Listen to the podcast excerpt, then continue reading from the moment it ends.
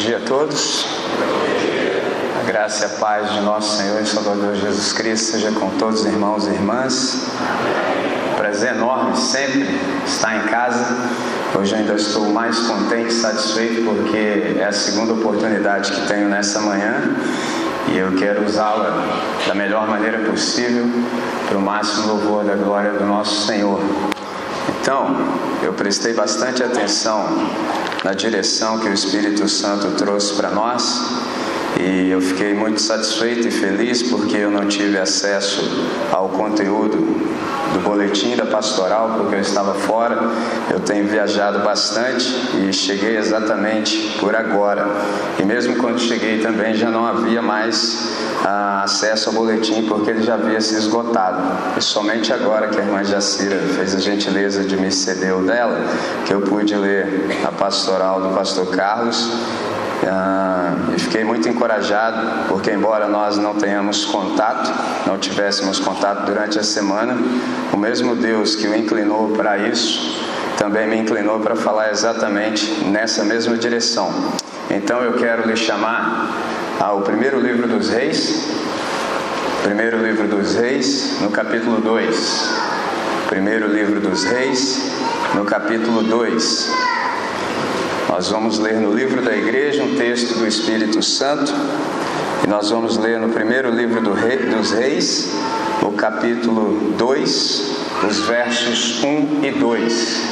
Enquanto você identifica o texto, eu vou te dizer como nós vamos ler esse texto nessa manhã.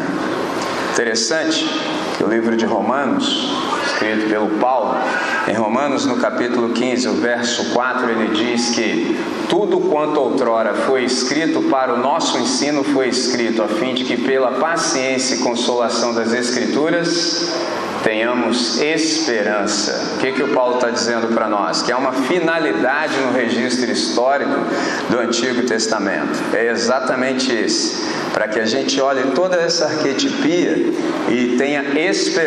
Ou seja, nenhum membro da comunidade de Jesus de Nazaré anda por aí desesperado. A gente está em crise todo o tempo, o tempo todo. E crise não significa tão somente escassez. Há também crise por excesso. Então, todo o tempo, o tempo todo, nós estamos em crise. No mundo tereis aflições, conjunção adversativa, mas tem de bom ânimo. Eu venci o mundo. Então, em crise, nós estamos todo o tempo, o tempo todo. No entanto, nós jamais, sob hipótese alguma, somos do time daqueles que se desesperam, porque nós temos esperança. Nós andamos sempre com o coração cheio de esperança. E é interessante que em Atos também, Paulo fala sobre o Davi, no capítulo 13, o verso 36, ele fala algo interessante sobre o Davi. Olha o que ele diz: Porque na verdade, tendo Davi no seu tempo servido conforme a vontade de Deus, dormiu, foi posto junto de seus pais e viu corrupção. Dormiu é um eufemismo para morreu. E é interessante esse texto que está dizendo que só é possível servir a Deus conforme o propósito de Deus na sua própria geração. Ou você se torna tudo aquilo quanto Deus te recriou em Cristo Jesus para que você exerça a sua vocação para o máximo louvor da sua glória na sua geração, ou então você perdeu tempo na existência. É simples assim.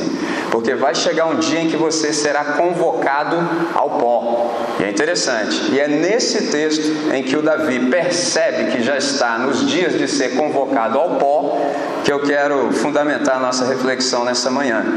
Então, para tanto, nós vamos ler agora, primeiro livro dos Reis, capítulo 2, versos 1 e 2, que nos dizem assim: E aproximaram-se os dias da morte de Davi, e deu ele ordem a Salomão, seu filho, dizendo: Eu vou pelo caminho de toda a terra, esforça-te, pois, e sê homem Seja homem, já que hoje nós temos um dia alusivo ao homem batista, então o que de fato é ser homem? Vamos orar? Vamos falar com quem resolve? Senhor nosso Deus e nosso Pai, nós sempre estamos satisfeitos pela tua bondade. E essa é a razão pela qual nós invocamos o teu nome nessa hora. O nosso único interesse é tão somente esse. Queremos continuar ouvindo a tua voz. Abre o nosso entendimento, Deus, de modo que haja compreensão de tudo quanto o Senhor quer nos comunicar hoje, para hoje, nesse tempo e para esse tempo. Silencia, Deus, todo ruído contrário à tua voz, de tal maneira que estejamos sempre na frequência fina com o Senhor, sintonizados conforme o teu querer. Nessa manhã, esse é o nosso prazer. Nós temos e queremos te ouvir e fazemos essa oração em nome de Jesus. Amém, Senhor. Amém. Interessante que essa é uma pergunta pertinente e necessária. Seja homem. O que é ser homem? Você pode pensar, André, por que está dizendo isso? Porque Deus criou o ser humano do sexo masculino e lhe deu instruções, ou seja, os parâmetros sobre como ele deveria ser e agir. Observe que eu disse ser e agir. Por quê? O ser precede o fazer, o ser esclarece o fazer. E quem é, não precisa fazer força, faz sem perceber. Deus deixou parâmetros. Tudo era relativamente simples até o homem pecar e se voltar contra o Criador. Com isso, por exemplo, através dos milênios, a imagem de Deus em nós, seres humanos do sexo masculino, foi ficando pouco a pouco nítida, foi perdendo a, o brilho, o vício, de modo que os princípios como integridade, ética, fidelidade, confiança em Deus, entre outros, se diluíram. Portanto, a pergunta é: até que ponto o homem, ou seja, o ser humano do sexo masculino atual, está distanciado do propósito divino para a sua vida e para a sua masculinidade? Porque propósito é a razão pela qual algo ou alguém existe. Então, ser homem é infinitamente mais do que você ter somente nascido com o sexo masculino. O que é ser homem? Você pode perguntar, André, mas por que isso? Eu disse há pouco que essa é uma pergunta de fato importante, oportuna, necessária e urgente. O que é ser homem? Observe o título: Dia do Homem Batista. Tem muita coisa nessa frase, tem informação demais. Dia do Homem Batista. Para que tem que ter isso tudo? Por uma razão óbvia. Porque nós estamos tão desfigurados, tão desconfigurados, que a gente precisa de um dia para se lembrar de algo. Dia Internacional da Mulher. Por quê? Porque a gente não sabe mais cuidar das mulheres. E antes que você pense assim, André, o negócio está ficando pesado assim nos primeiros cinco minutos. Tem um detalhe. Para nós conversarmos sobre ser homem, tem um agravante e um atenuante. Primeira coisa que tinha que acontecer: primeiro, as irmãs precisariam sair do ambiente.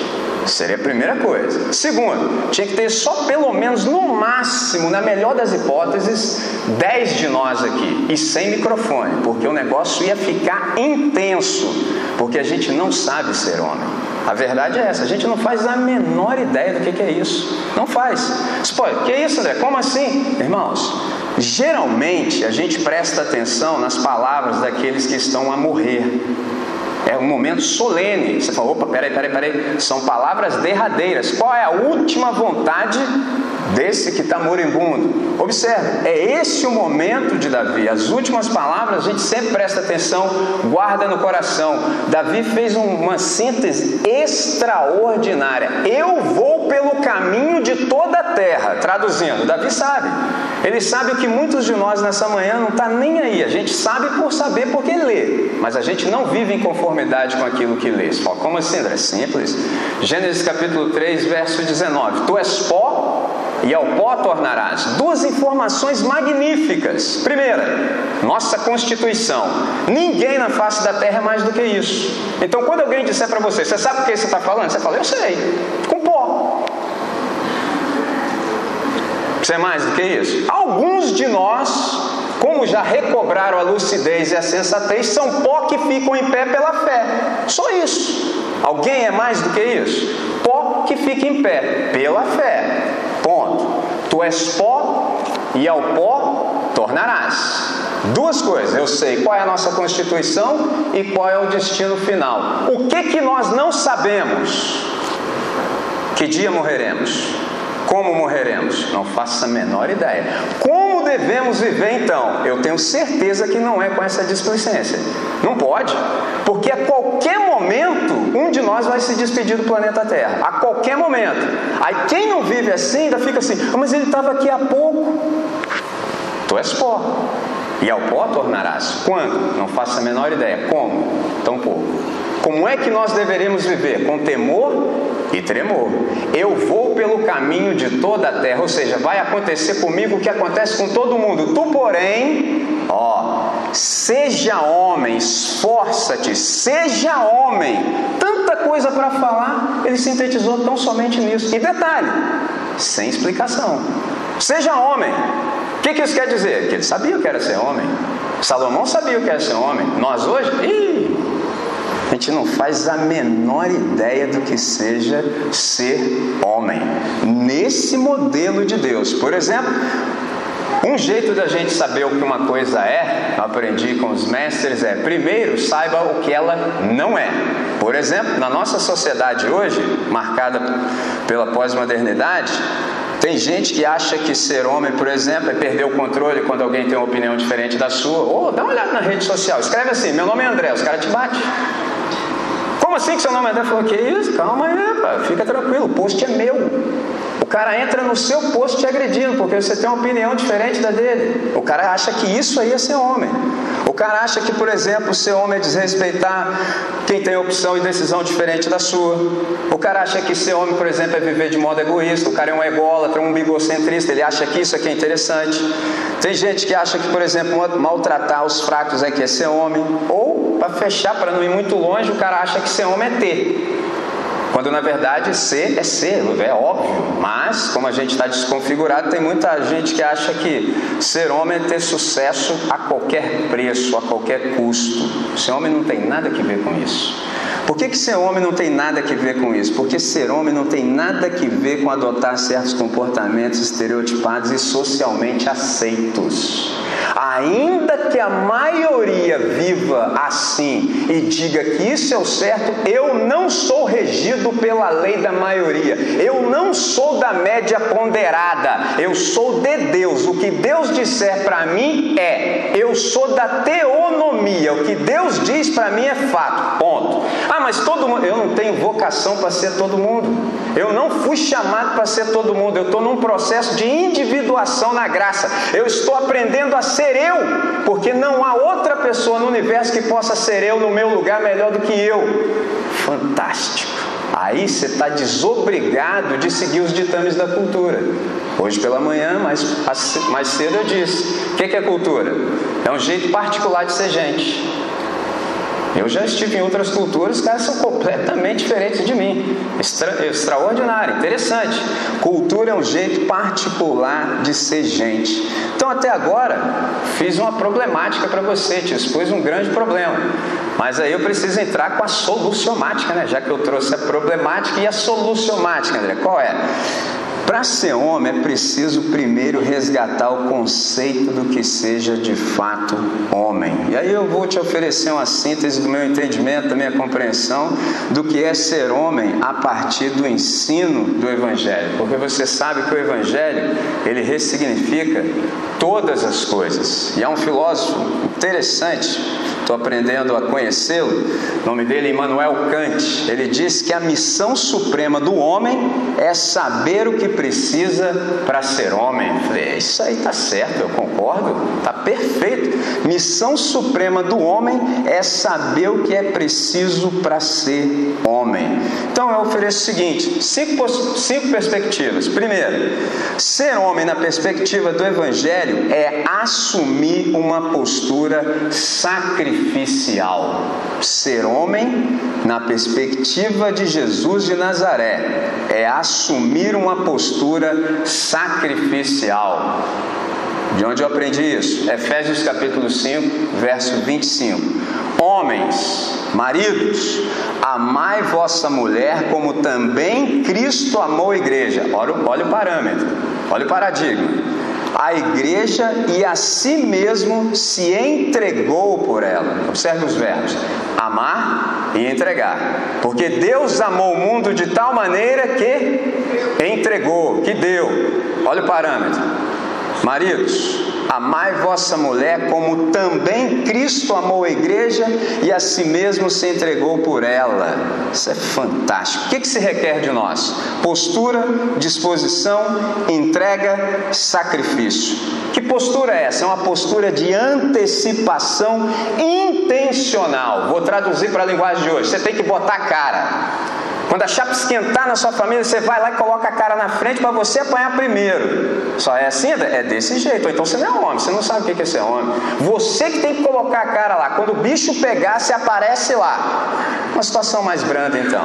Por exemplo, suponhamos que você queira uma resposta de mim. Aí você vai falar com meu filho Zayn. Zayn, e aí, o pastor já tem uma resposta? Primeira resposta do Zayn, porque ele está aprendendo a ser homem, vai ser: Pastor não mora aqui em casa, não. Aqui em casa só mora o André, meu pai. Pegou? Eu sou pai dele. Sou... É outra coisa. Porque, por exemplo, minha esposa não casou com o pastor, casou com o André. Aí, primeiro que ele vai te responder: Pastor não mora aqui, não, aqui mora o André. E outra, já decidimos sim, em família, mas ele vai vir aqui e fala com você, fala com ele. Todo mundo sabe, todos nós decidimos junto, mas quem vai levar a resposta sou eu. Pegou a ideia?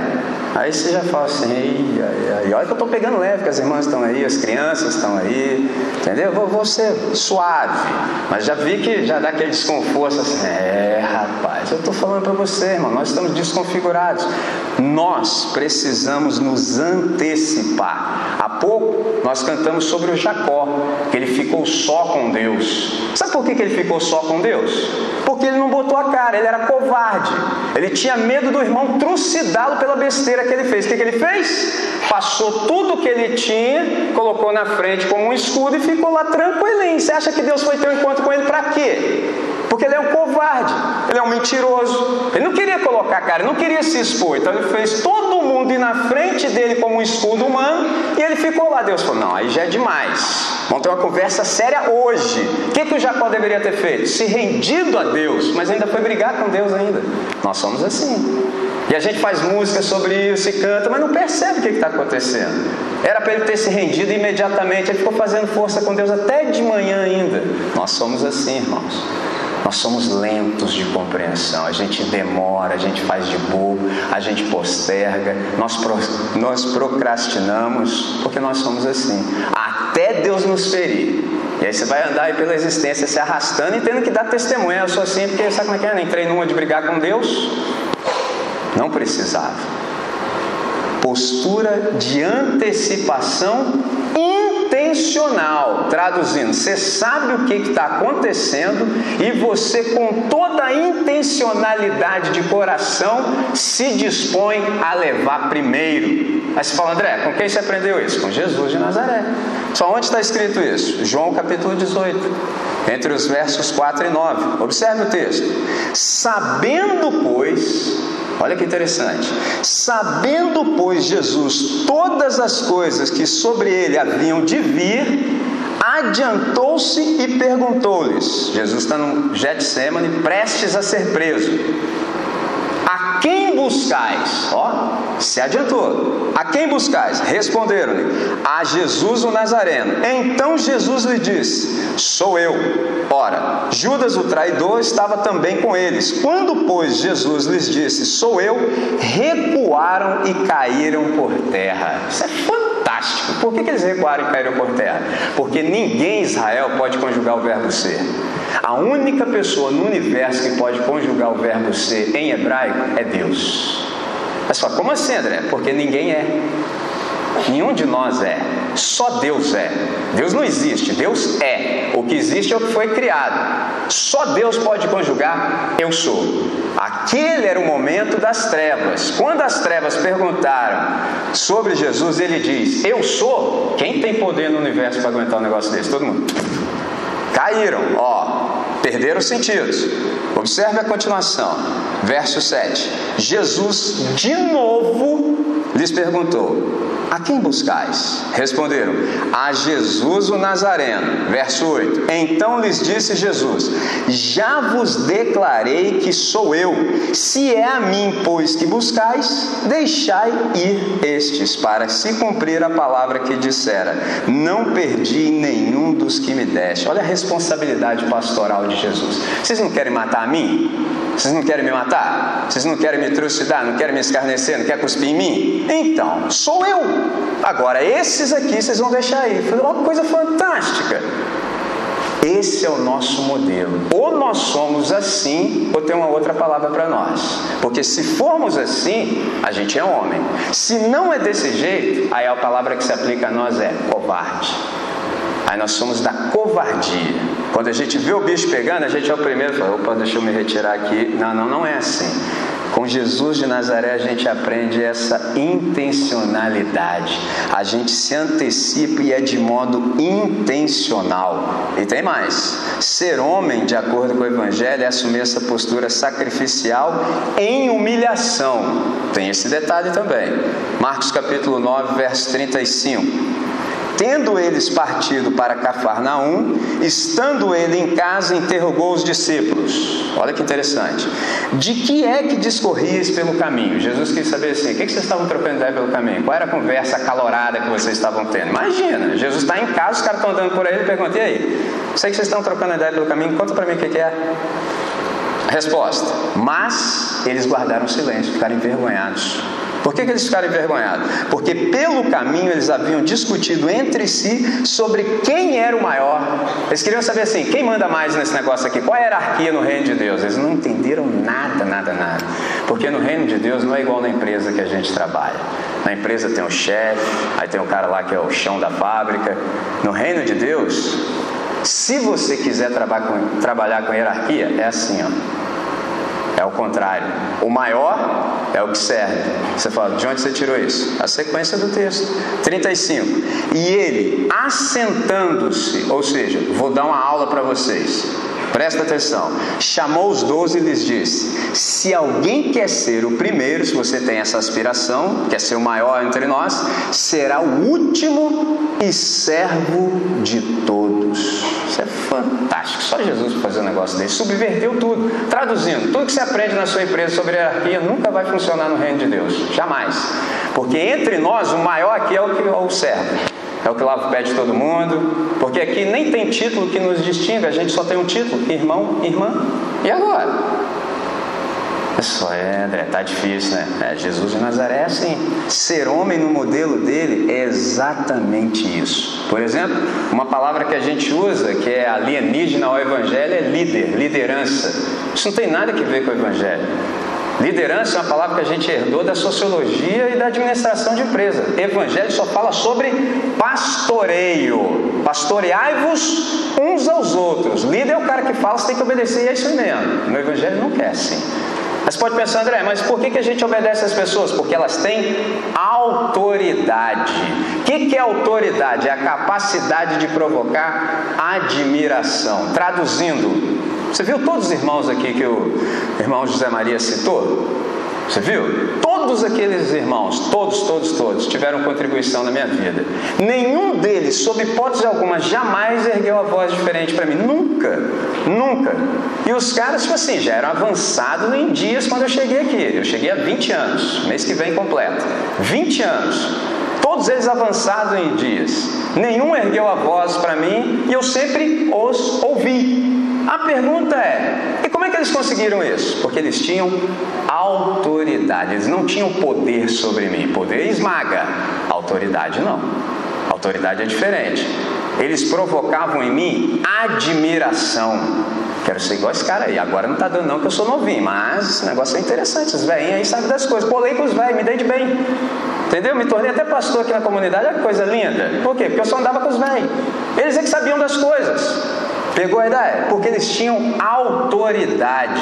Autoridade é a capacidade de provocar admiração. Ou seja, eu pensava no meu coração: como é que eu não daria ouvidos a um Senhor com toda essa sabedoria? Só se eu fosse insensato. Graças a Deus estou livre disso.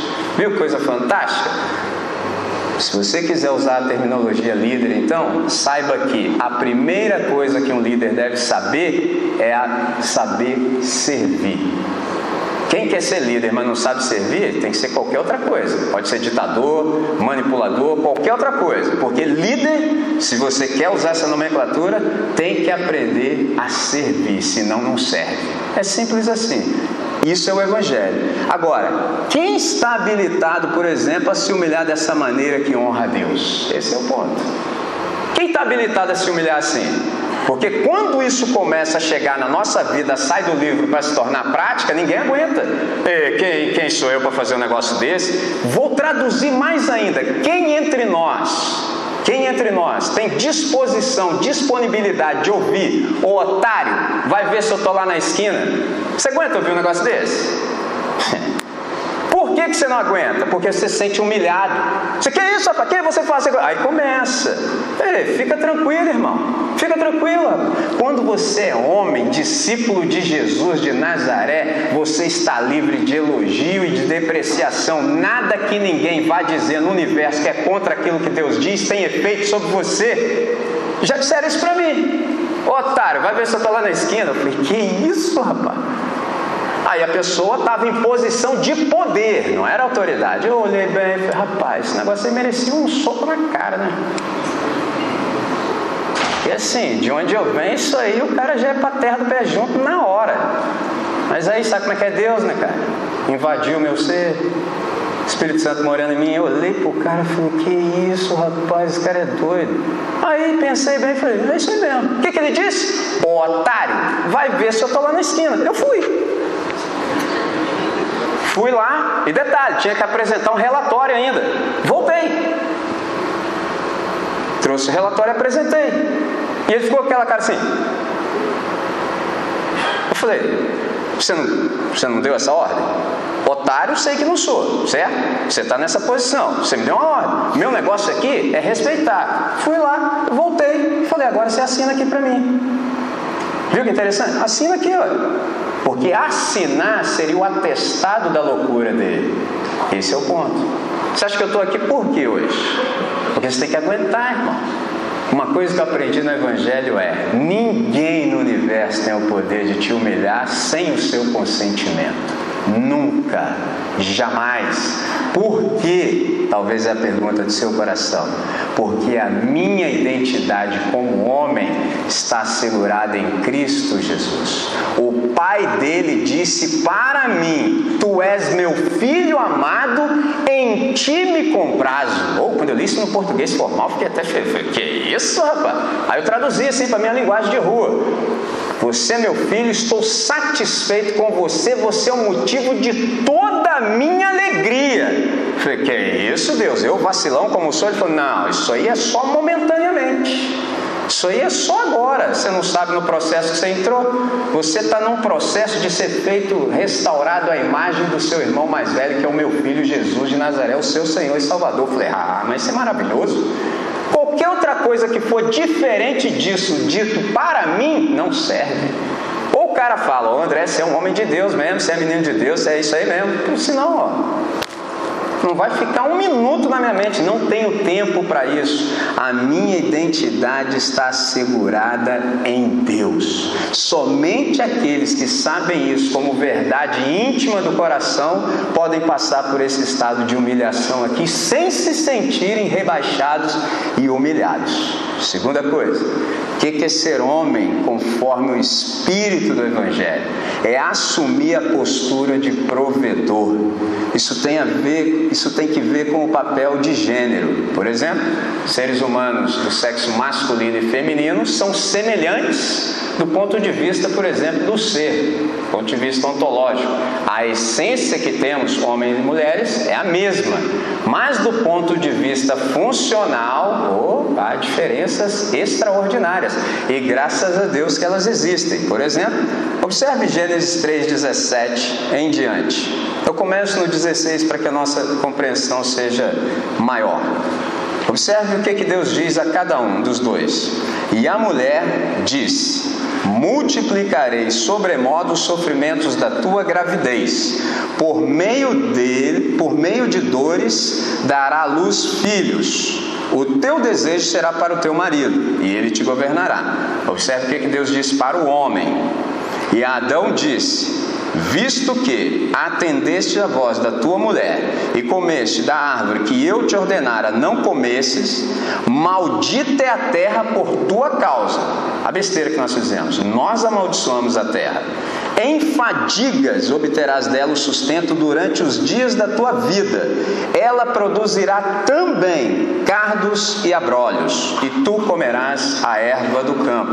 No suor do rosto comerás o teu pão, até que tornes a terra, pois dela foste formado, porque tu és pó e ao pó tornarás. Qual é a ideia aqui?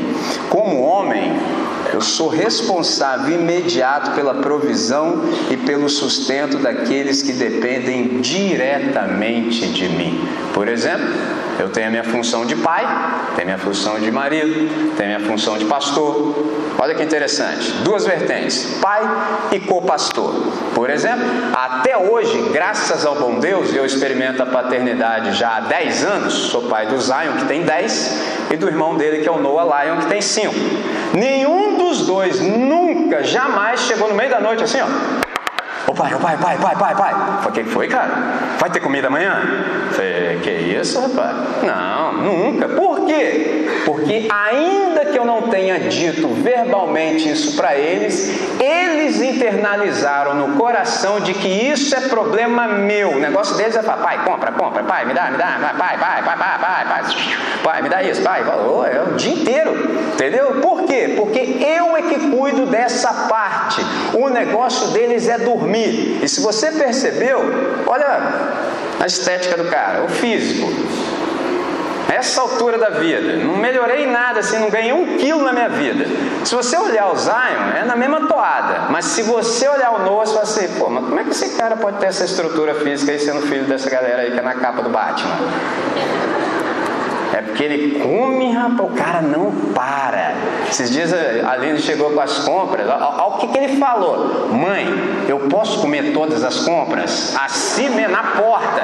Mãe, eu já posso comer tudo agora? Tudo agora? Eu falei, ô oh, amigo, vamos por partes, cara. Assim, tem um tal negócio chamado mês, entendeu? Assim, pão nosso de cada dia hoje, entendeu? Então a gente não vai comer hoje o que a gente não comeu ontem, então pouco que a gente não poderá comer amanhã. Existe uma porção para cada dia, de modo que ninguém tenha falta e ninguém também coma em excesso. Entendeu, meu filho? Mas o cara, você vê que o visual dele, o físico é diferente. Por quê? Por exemplo, Ninguém lá em casa chegou para mim e falou: pai, pai, vai ter comida amanhã? Mas o contrário é verdadeiro também. Por exemplo, um dia, estou dormindo, senti assim, uma opressão, irmãos estava com falta de ar. Sabe? Falei, Nossa, está difícil respirar, estou dormindo. Quando eu abri o olho, aquele cidadão ali, ó, que chegou no planeta primeiro do que o irmão dele, estava com a face na minha face, com a cara na minha cara, falou assim: O André, levanta aí e faz uma mazinha de Todd para mim, sem bolinha. Pegou a ideia? Porque assim, tem que ser um mamazinho de Todd sem bolinha. Por que, que ele falou isso comigo? porque ele sabia que no meio da madrugada não ia espancar o menino porque ele queria um mamazinho de Todd sem bolinha. E ele sabia que existia um mamazinho de Todd sem bolinha. Ele sabia de tudo isso? Porque é meu papel como homem providenciar todas as coisas para o bem-estar da minha família. Eu tenho que dar um jeito, se vira. É assim que é, irmão. Eu estou te falando isso, tem que se virar, dá o seu jeito aí. Isso é na família. Aí você fala, mas você também é co-pastor. Então, aí tem outro detalhe, irmão. Vocês, como ovelhas, têm o direito de serem bem alimentadas. Portanto, eu, como pastor, tenho o dever de bem alimentá-los com todo o conselho de Deus. Por exemplo, eu lembro que em 2006 o pastor Carlos me chamou. André, a partir de hoje você fica aqui comigo. Aí eu mandei real para ele. Pastor, não tem nem roupa essas paradas aí não, cara. Eu aí. Eu não tenho nem roupa, como é que eu vou ficar aí? Ele falou, não, dá seu jeito aí, ó. Aí eu dei meu jeito, sabe como é que é Deus, né? Deus? Não, vai lá. Só que aí, eu não sou bobo, né, irmão? Aí eu olhei e pensei, bem, vai que o pastor Carlos assim dá uma tossida diferente, né? Pô, olhar de todo mundo vai para quem? Eu falei, não posso ir lá de qualquer jeito. Então, toda semana tem que ter pelo menos dois engatilhados. Entendeu? Porque se ele tossir diferente, só olhar para mim e falar assim, ó, contigo aí, eu vou ter que pular para dentro. Só nós dois sabemos. Entendeu? Tem que pular para dentro. Velório, às vezes você está perto, então, pulou isso. Opa, até no defunto tem também. Entendeu? Aí eu aprendi. Por quê? Porque vocês têm o direito de serem bem alimentados. Então eu tenho o dever. Não estou aqui curtindo, ah, que legal. Não, todo dia. Às vezes meu filho todo dia pergunta: Ô pai, você vai pregar hoje? O Noah pergunta se tudo que a gente fala é verdade. O Zion é assim, você vai pregar hoje? Aí eu digo para ele a resposta de sempre: pode ser, pode ser, eu estou pronto, pode ser, estou aí, estou aí. Quando você não me vê aqui, é porque eu estou em outro ambiente, mas quando eu estou aqui, pode ficar tranquilo, está tudo certo. Por quê? Porque é meu dever, é meu dever, eu fui chamado para isso. Se eu negar isso, aí eu não sou homem. Aí você já sabe qual título a gente tem, né? Aí você se torna um covarde. Interessante que aqui a gente percebe um problema. Tem muita gente que foge do trabalho. Eu conheço muita gente que mete o pé do trabalho. Como? Por exemplo, é gente que não se prepara, não discerne a vocação, não se gradua. É aquele pessoal que ama sexta-feira. Já viu? O povo que oh, vem em mim sexta-feira. Aí o cara ainda fala assim, eu odeio o primeiro dia da semana, segunda. Eu falo assim, ainda é burro ainda, né? Pô, se é segunda, não é o primeiro, né? Mas assim, ser apartado do Evangelho é só idiotice, irmão. Nós amamos todos os dias. Eu não sei você, mas eu sou daquele time igual o Evangelho ensina que não tem dia especial. Para mim, todo dia é dia. Todo dia para mim é dia. É segunda é dia, todo dia para mim é dia. Tem gente que foge do trabalho. Qual que é a consequência disso? Por exemplo, toda vez que você foge, você perde o ser. Você perde em qualidade, você perde em tempo, há desperdício vocacional geracional. É gente que não contribui, por exemplo, efetivamente para o desenvolvimento da sociedade humana. É gente que não coopera para colocar ordem no caos. É gente que, ah, deixa como tá para ver como é que fica. Eu conheço um montão de gente com essa filosofia. Ah, deixa do jeito que tá para ver como é que fica. Ao invés de, ei, isso aí é problema meu, vou resolver isso aí. Tem gente que não está nem aí para isso. O que, que é ser homem do ponto de vista do Evangelho? Ser homem tem que ver com ser útil. Aí você me pergunta, André, e o que, que é ser útil? Útil não é você fazer o que todo mundo acha que tem que ser feito. Útil é você viver de acordo com a sua vocação. Quando você é homem, uma das primeiras coisas que você aprende é falar não. Não. Por quê? Porque você sabe qual é a sua vocação. Se você não aprender a falar não, sobretudo nesse ambiente, você vai morrer, irmão. Você não vai aguentar. Eu, por exemplo, no início achava que quando eu estava falando não, eu estava falando não para Deus. Não tem nada que ver uma coisa com a outra. Tem um montão de gente que gosta assim de dar uma fugida do trabalho e quando tiver fala assim: ah, meu André faz, toma aí, ó. E isso tem assim meio sutil de você ver acontecer. Por exemplo, você está cansado de saber que eu sou missionário. Uma vez a pessoa disse para mim assim, André, toma esse dinheiro aqui porque eu não vou não, então você vai no meu lugar. Eu falei, fica você com seu dinheiro aí para sua perdição. Você está achando que dá para delegar a missão? Quem falou que eu vou executar o que só você pode? Quem falou? E quem falou que eu estou precisando disso aí também? Não é assim que é, percebe? Então, para certas coisas, você tem que aprender a dizer não, porque se você não aprender, você vai carregar peso extra. E toda vez que você carrega peso extra na comunidade, você fica cansado. Esse é o ponto. Você está cansado? Tem alguma coisa errada. Por quê? Jesus nos chamou exatamente para o contrário, para nós descansarmos. Primeiro ele nos deu alívio e depois ele prometeu descanso. O alívio é imediato, o descanso é ao longo do processo. Se alguém está cansado, algum homem está cansado na comunidade, pode ser que você esteja carregando peso extra. E o seu corpo está mandando uma mensagem para sua mente. Olha que coisa fantástica. Você já adoeceu na mente. Então o corpo já está manifestando de modo psicossomático, já está manifestando no corpo para ver se você acorda. Esse é o ponto. Vocação não é fazer o que todo mundo acha que deve ser feito. Começa a dar ouvido para todo mundo para você ver, você morre. Agora, vocação é você cumprir a sua, ou melhor, ser útil é você cumprir a sua vocação. Aí você precisa de discernimento. Para que Deus me chamou? Toda vez que você discerne isso, você vive muito bem. Não discernir isso é viver cansado, é viver mal, e isso não tem nada a ver com Deus, aliás, desonra a Deus. Tem gente que pensa assim, André, mas esse negócio de trabalho aí, rapaz, isso é coisa do diabo.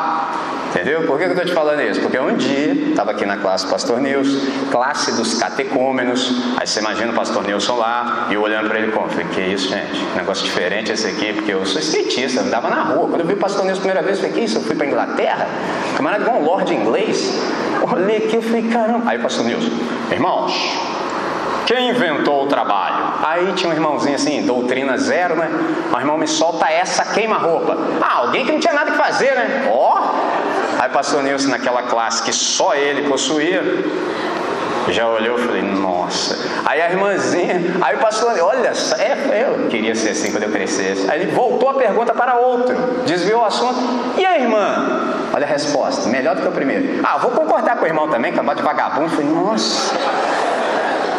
É, rapaz, o negócio aqui é frenético. Aí o pastor Nilson, como só ele sabia, não, irmãos.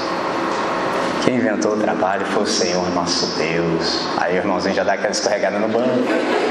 Aí eu falei, que vergonha. Já viu quando você sente vergonha alheia? Eu falei, que isso, gente. No princípio havia trabalho.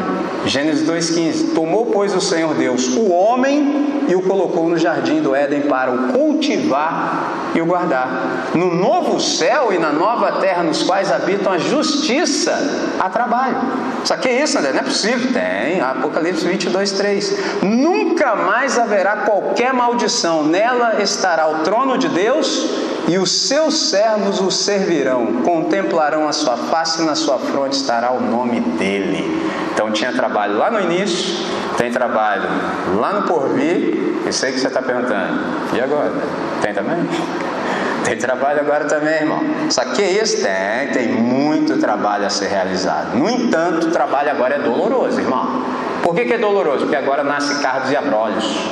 Todo espinho que você vê na face da terra é resultado da maldição. Então agora ó, tem que suar. Antigamente era só estender a mão, pegar direto da árvore. É um negócio fantástico. Agora não é mais assim. Você tem que acordar cedo, tem que produzir. Negócio assim é cansativo, nem sempre é bem remunerado, é doloroso. Mas para ninguém morrer, né?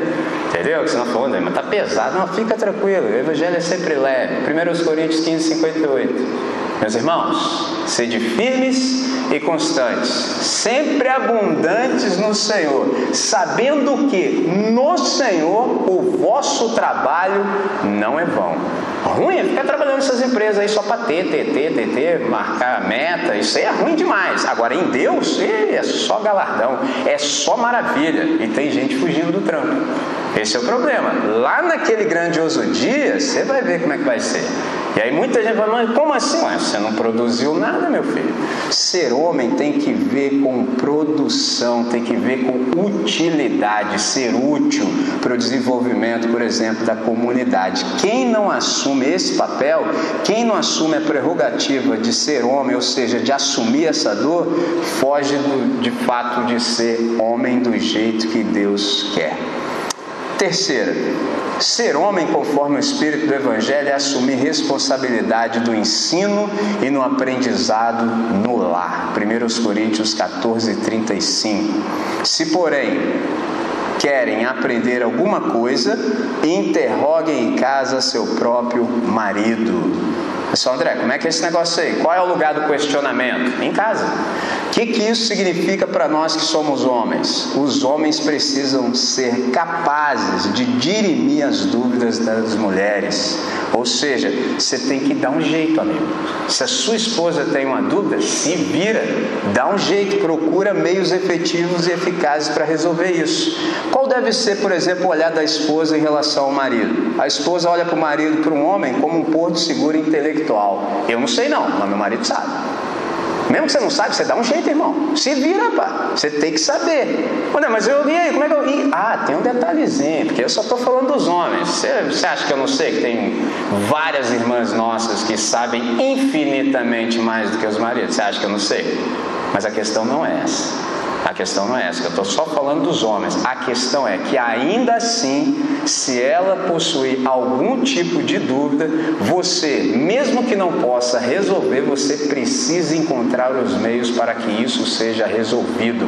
A ponto, por exemplo, de nem deixá-la perguntar, mas não no sentido de tirar a oportunidade, mas de você, peraí, peraí, peraí, precisa se expor tanto assim, deixa que eu pergunto. Olha que coisa fantástica. Só André, desse jeito? Exatamente assim.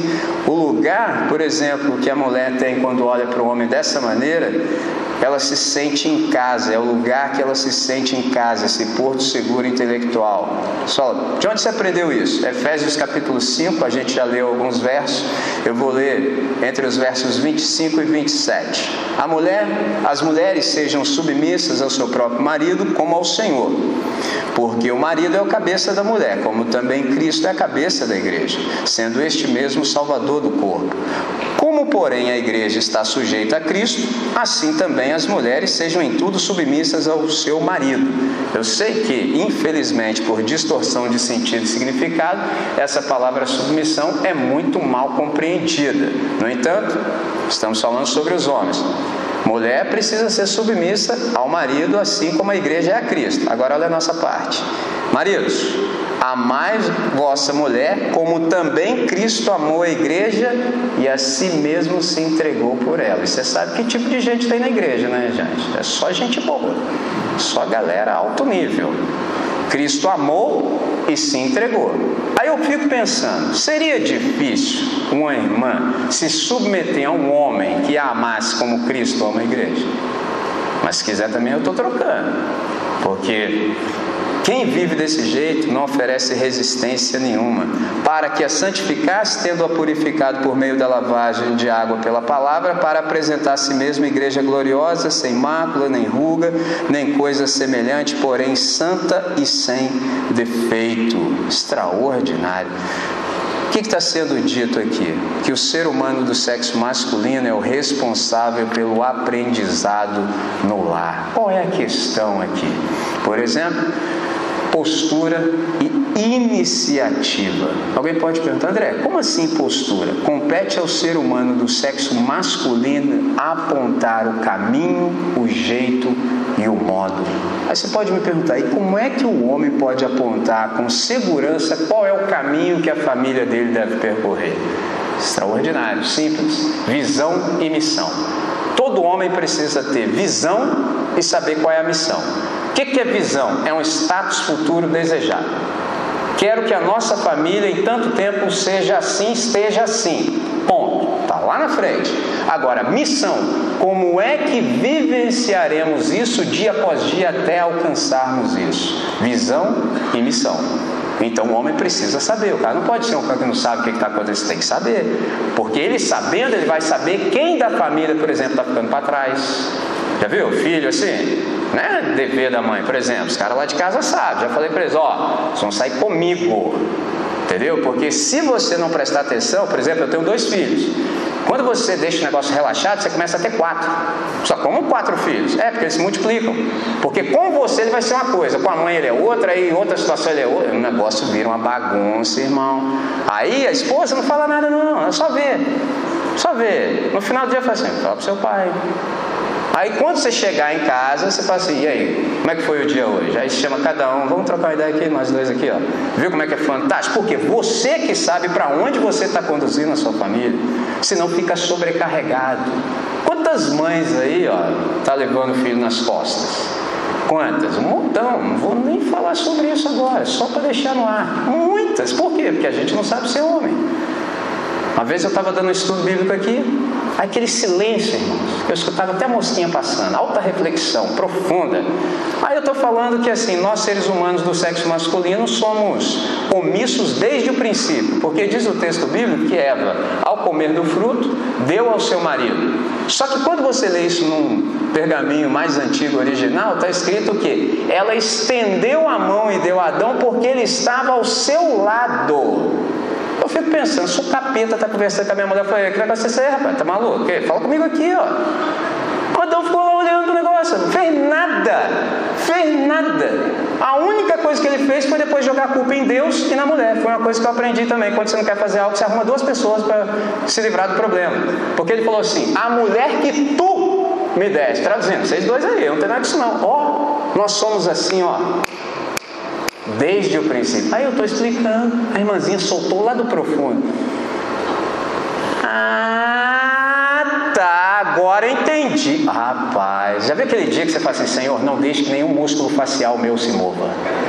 Porque eu pensei, se eu rir aqui agora vai dar problema, que eu conheço os amigos que eu tenho, eu sei para quem eu dou os estudos. Falei, se rolar um riso agora, aí sabe como é que é? Eu lembrei assim do pastor Nilson, agora tem que manter a classe, tem que ser na diplomacia. Aí eu já me coloquei na fogueira e falei, não, irmão, é porque nós somos assim mesmo, a gente é desse jeito aí, mas então, irmão, ore por nós, sabe como é que é, né? É difícil a nossa vida. O camarada não era homem. Aí entrou o Espírito Santo na mulher e falou assim: agora entendi. Quantas famílias, por exemplo, que o filho fica assim, mãe, mãe, mãe, mãe, mãe, mãe, mãe, o dia inteiro. A única vez que ele fala, pai, cadê a mãe? É, eu estou falando porque eu sei, porque lá em casa é pai, pai, papai, pai, pai. Quando eu chego no lugar, esses caras não estão, os caras, cadê os seus filhos? Não, está lá em casa, lá, está lá. Por quê? Está comigo o tempo todo. É meu papel cuidar desses caras. Quem que tem que saber a visão de Deus para nossa casa somos nós homens, porque a gente foi posto para cuidar da nossa família. É nosso dever pastorear a nossa família. Aí você fala assim, André, Poxa, mas olha só, você está falando aí que eu tenho que dirimir as dúvidas da minha esposa, eu tenho que pastorear minha casa, então eu tenho que estudar teologia academicamente falando, eu tenho que virar um pastor profissional? Nada disso. A questão nunca foi essa. A questão aqui não é inteligência, a questão não é capacitação, a questão é iniciativa. A questão é, ainda que você não saiba, não tem problema, eu também não sei de um montão de coisas, e a melhor coisa da minha vida é quando eu não sei poder dizer, não sei. É fantástico, irmão. Você fala assim, eu não sei, não sei não. Mas não significa que eu vou continuar do mesmo jeito. Aí eu agradeço, falo, que bom que você me perguntou isso, vou ali e já volto. É assim que é. Dá um jeito, se vira e volta com a resposta. Porque é seu papel cuidar dessa parte do ensino e da educação e do aprendizado no seu lar. Por último, mas não menos importante, vem postura de proteção. O que, que, é isso? Por exemplo, Deuteronômio capítulo 22, entre os versos 25 e 27. Porém, se algum homem no campo achar uma moça desposada e a forçar e se deitar com ela, então morrerá só o homem que se deitou com ela. A moça não farás nada, ela não tem culpa de morte, porque como o homem que se levanta contra o seu próximo e lhe tira a vida, assim também é neste caso, pois a achou no campo, pois a achou no campo. A moça desposada gritou e não havia homem que a livrasse. Olha que coisa horrível. Há que haver essa postura de protetor. O que está sendo dito aqui? Que a dimensão do cuidado, da proteção física, também está devidamente contemplada na masculinidade saudável. É nosso dever de homem proteger as irmãs. Elas precisam se sentir seguras em nossa presença. Por exemplo, um dia desse, uma pessoa que trabalha aqui no colégio, a filha dele, que é aluna também, está participando conosco aqui das nossas reuniões. E ele tem espaço de liberdade comigo e eu ia pregar nesse dia na reunião aqui na nossa igreja local. Ele falou: Posso pedir um, um favor? Eu falei: Claro, fica à vontade. Olha, minha filha está indo. Você poderia sim ver se providencia uma carona para ela, não deixa ela só. Eu falei: Que isso? Não precisava nem ter pedido. Nunca, jamais, sob hipótese alguma, que eu vou deixá-la só. Mas aí, antes que eu fizesse isso, graças a Deus já tinham pessoas aqui que têm essa percepção e tomaram as devidas providências para que ela pudesse chegar com toda a segurança em casa. Qual é a implicação do que está sendo dito aqui? É que na hora do perigo, por exemplo, daquele barulho noturno, qualquer outra situação de risco possível ou provável, é esperado que o homem assuma a postura de protetor. Qual é o ensinamento para nós nessa manhã? É que ser homem tem que ver com desenvolver uma nova consciência. E essa consciência, quando encontra espaço em nós, por exemplo, ela pode nos levar a ter um maior cuidado com o nosso próprio corpo e com o físico. É só por quê, André? Eu acabei de dizer, quando o bicho pegar, irmão, você vai ter que colocar o seu corpinho lá na frente. Então, assim, vou começar do básico. Você tem que ter até uma força física. Vai que a sua esposa passa mal. A esposa já passou mal, ficou molinha. Falei, nossa, entendeu? Você tem que ter pelo menos força assim. Não, pera aí. Entendeu? Aprumo, igual meu amigo me ensinou esses dias. Firma o corpo. Entendeu? Segura aí, rapaz, segura. O cara na capa não tem força, fica difícil. Tem que correr, irmão, correr. Tá vendo? Evangelho ensina em todas as dimensões da vida. Nós é que não prestamos atenção. Então pode ser que requeira, se requeira de nós, por exemplo, um cuidado com o corpo, com o físico, o que não significa que você precisa ser bombado. Aí, eu estou na capa do Batman, irmão, mas estou saudável, entendeu? Meu filho fala, pai, vou correr. Pô, corro, nossa, corro muito. Se não fosse assim, se não fosse, por exemplo, assim, o estresse do dia a dia que é normal, eu não tenho idade ainda para minha barba estar tá policromática como está. Entendeu? Aí, tá branquinho, você acha que é por quê? Pai, pai, pai, entendeu? É meu papel, irmão, tem que me virar, então ficou branquinha, entendeu? Qual é o ensinamento do Evangelho? O corpo é um instrumento de defesa imediato. A gente tem que providenciar meios de proteção para a nossa família. E aqui eu preciso dizer uma coisa: é um testemunho. Digo eu e não o Senhor. Por exemplo, para mim, tudo tem que se resolver assim, conversando. Se não der mesmo, se o negócio ficar muito intenso, não tiver outra maneira, vai ter que rolar um box. Entendeu? Por que eu estou falando rolar um box? Porque eu sou do time que arma de fogo é para covarde. Digo eu e não o Senhor. É lógico que eu não estou incluindo policial, estou falando isso, estou falando homem. Homem que é homem tem que resolver aqui, nas ideias. Se não tiver jeito, né, mas você tem que quebrar o cara. Vai fazer o quê? Vai quebrar sua você quebra o cara. Agora a arma, não, não, não. Aí é coisa de covarde. Pegou a ideia?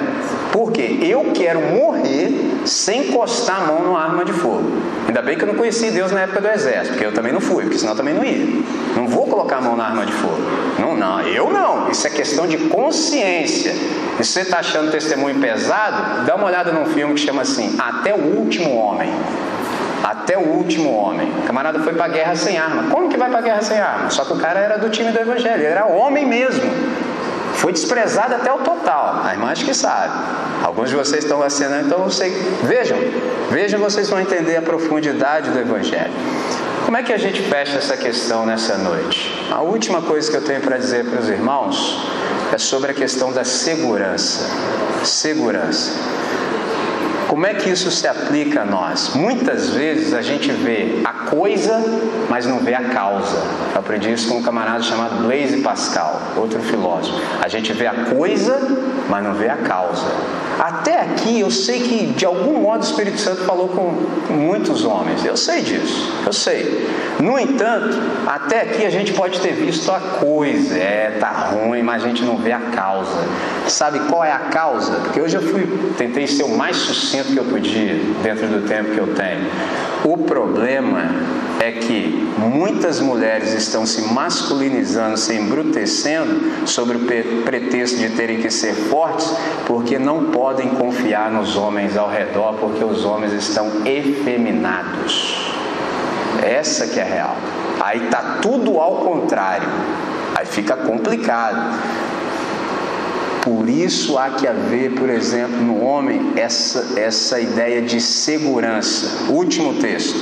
No Senhor, 1 Coríntios 11, 11. No Senhor, todavia, nem a mulher é independente do homem, nem o homem é independente da mulher. O que é está sendo dito aqui? Homem e mulher pertencem-se. Sendo assim, encontram um no outro paz e segurança. É uma interdependência saudável. Ou seja, a mulher, diz o texto sagrado, é o vaso mais frágil. Há uma fragilidade inata nas mulheres. E fica bem quando você é homem, só que isso, calma. Entendeu? Fica até bonito. Agora você não é homem, cara. Aí o que acontece? Você não é homem. A mulher tem que se masculinizar, porque você não dá conta. Aí fica pesado, fica estranho. Qual é a ideia dessa manhã para nós? Todo ser humano do sexo masculino, ele precisa em Deus ser um pilar, uma coluna e uma âncora. Ele é um símbolo de estabilidade. Mas eu não quero que você saia daqui pesado. Foi André, não estou dando conta. Eu sei que não dá conta, porque eu também não dou. Também não dou. Por isso eu disse de manhã, por isso que eu oro. Porque se eu desse conta, eu não orava. Mas como eu não dou conta, eu falo, Senhor, se eu não declarar minha dependência explícita de Ti, isso tudo que o Senhor está falando vai me esmagar, porque eu não consigo viver isso. Eu nem penso nessas coisas, quanto mais vivê-las. Qual é a ideia do Evangelho para nós? Não é que, por exemplo, o homem não chora. Não, você chora, mas você não chora na frente da sua família. A crise se instala. Você vai chorar na frente da sua família e fazer escândalo? Não, vai lá no cantinho só dá aquela choradinha, depois você lava o rosto e se apresenta para sua família. Por quê? Porque se você não fizer isso, você destrói todo mundo. Exemplo simples. Fala de crise em casa na frente do seu filho. Aí seu filho que não tem nada a ver com isso, ele mora lá, você cuida dele, é herança do Senhor. Aí seu filho entra no mercado, está com vontade de comer algo e fala assim, pai, estava afim aqui, mas não vou pedir não, que o senhor está ruim, não tem dinheiro esse mês. Ei, o negócio eu quero é comer o negócio, pai. Não tem que saber disso não. Conversa isso com a sua esposa, se for o caso, para chamar a traca. Pergunta para minha esposa se ela sabe dos problemas que eu tenho. Sabe nada. Sabe nada, sabe não, falo não. Para que eu vou falar para ela? O problema é meu. Vou contar para ela, para ela ficar carregada. Não, quem é pastor nesse negócio sou eu. Ela é a Aline. Pegou a ideia? Quando isso não fica claro para nós, a gente não vive do jeito que deve viver. Como é que um homem deve viver? Deve se antecipar. Ele deve suportar. Suportar no sentido, como se diz em inglês, to suporte, tem que oferecer o fundamento. A crise está aí, a chapa está esquentando, mas fica tranquilo que a gente vai encontrar uma solução. Não sei como, mas vai, pode ficar tranquilo. Tudo que é diferente disso é de procedência maligna. Nessa manhã, como é que o Espírito Santo aplica tudo isso no nosso coração? Para a gente ser homem, irmãos, não tem nada que ver com faixa etária. Eu gostei quando o irmão José Maria disse: a gente considera homem, os meninos têm nove anos. Falei, isso aí mesmo. Os caras estão amadurecendo, eles vão aprender. Tem nada que ver com faixa etária, tem que ver com postura.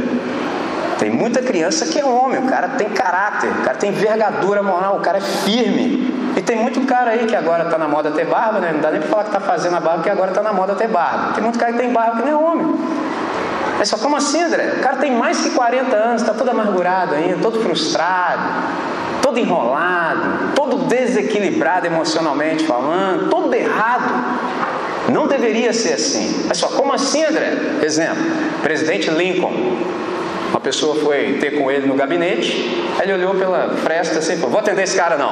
Sim mesmo, vou atender não.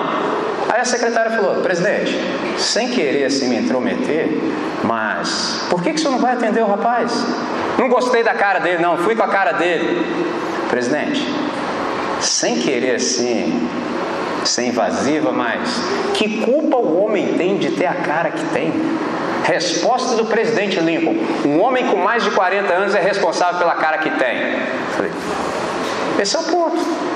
Ser responsável. O que é ser responsável? É ter a habilidade de dar resposta às demandas da vida.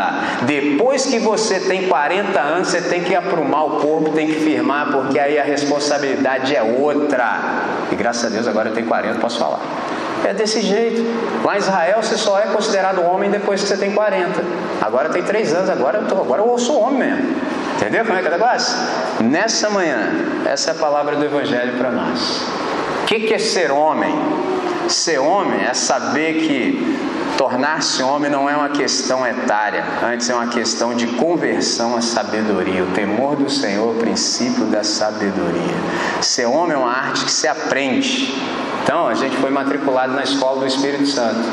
Se de algum modo o Espírito Santo lhe falou que você está no devo, assim, está fazendo feio, eu gostei muito quando eu li aqui, ó. Palavra de Deus nos procede, nos protege, conduz e corrige. Se você é um homem que tem consciência de não estar sendo forte o suficiente para dirigir a sua família, você precisa buscar a palavra de Deus e não se desviar dela. Você tem que se esforçar, você tem que ter coragem, não tem espaço para covardia para timidez. Timidez nesse texto bíblico é aqueles que não se abrem à ação extraordinária de Deus para se tornarem os homens que Deus quer que eles sejam. Nós não somos determinados biologicamente. Traduzindo, a gente precisa aprender a ser homem. Só como assim, André? Um animal é determinado biologicamente falando. Ele já nasce para ser animal. Nós não. Nós temos que aprender. Espírito Santo pode nos ensinar. Qual é o nosso modelo de masculinidade? Jesus de Nazaré. Jesus é o homem perfeito. Em Jesus de Nazaré a gente vê Deus como ele é e o ser humano como deve ser. Quando você tiver dúvida da sua masculinidade, olha para Jesus, porque ele é a resposta encarnada para todas as suas perguntas. Não há mais perguntas a serem feitas. Se eu não sei como é ser homem, basta olhar para Jesus de Nazaré. E eu quero encerrar com a convocação, a convocação do Espírito Santo. Eu preciso lhes informar, seres humanos do sexo masculino, a começar por, pelos que estão bem aqui atrás. Todos os espaços para os covardes já foram devidamente preenchidos. Não há mais vaga para covardes. O que nós estamos precisando hoje, tem disponibilidade para hoje, é para todos aqueles que querem aprender a ser homem do jeito de Jesus de Nazaré.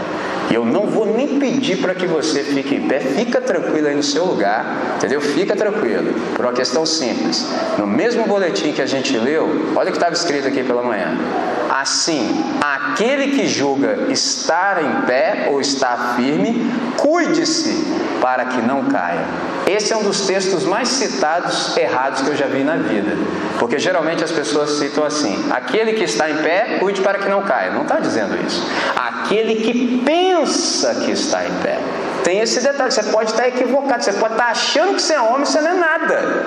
Então você ainda acha que é, cuide para que não caia. Qual é a palavra de Deus para essa manhã? Muitos de nós não conseguem manter sobre os pés aquilo que a gente afirma assentado. Então, nessa manhã, se você percebeu que há algum ajuste que o Espírito Santo precisa fazer em você, esse é o momento. Esse é o momento.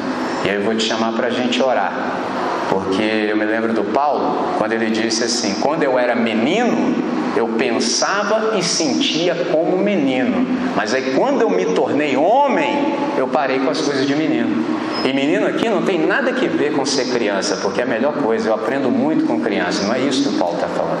Ele está falando de infantilidade, ele está falando de imbecilidade, literalmente. Ele está falando de imaturidade. Para você ser homem, você tem que parar com isso. Uma palavra que eu aprendi essa semana num português perfeito: parvoíce. Parvo. O que, que é isso? Idiotice. Todo homem não pode ser um idiota. Todo camarada que é discípulo de Jesus de Nazaré, ele precisa ser sábio. Não há espaço para idiotice. Nessa manhã, se de algum modo Deus falou com você, eu quero lhe chamar para a gente orar. E com uma certeza no coração: tudo que Deus requer de nós, Ele já providenciou para que a gente possa viver bem. Ele já tomou a iniciativa, porque no final Ele precisa ser glorificado. Então, nosso negócio é tão somente confiar e descansar e viver bem. Vamos orar?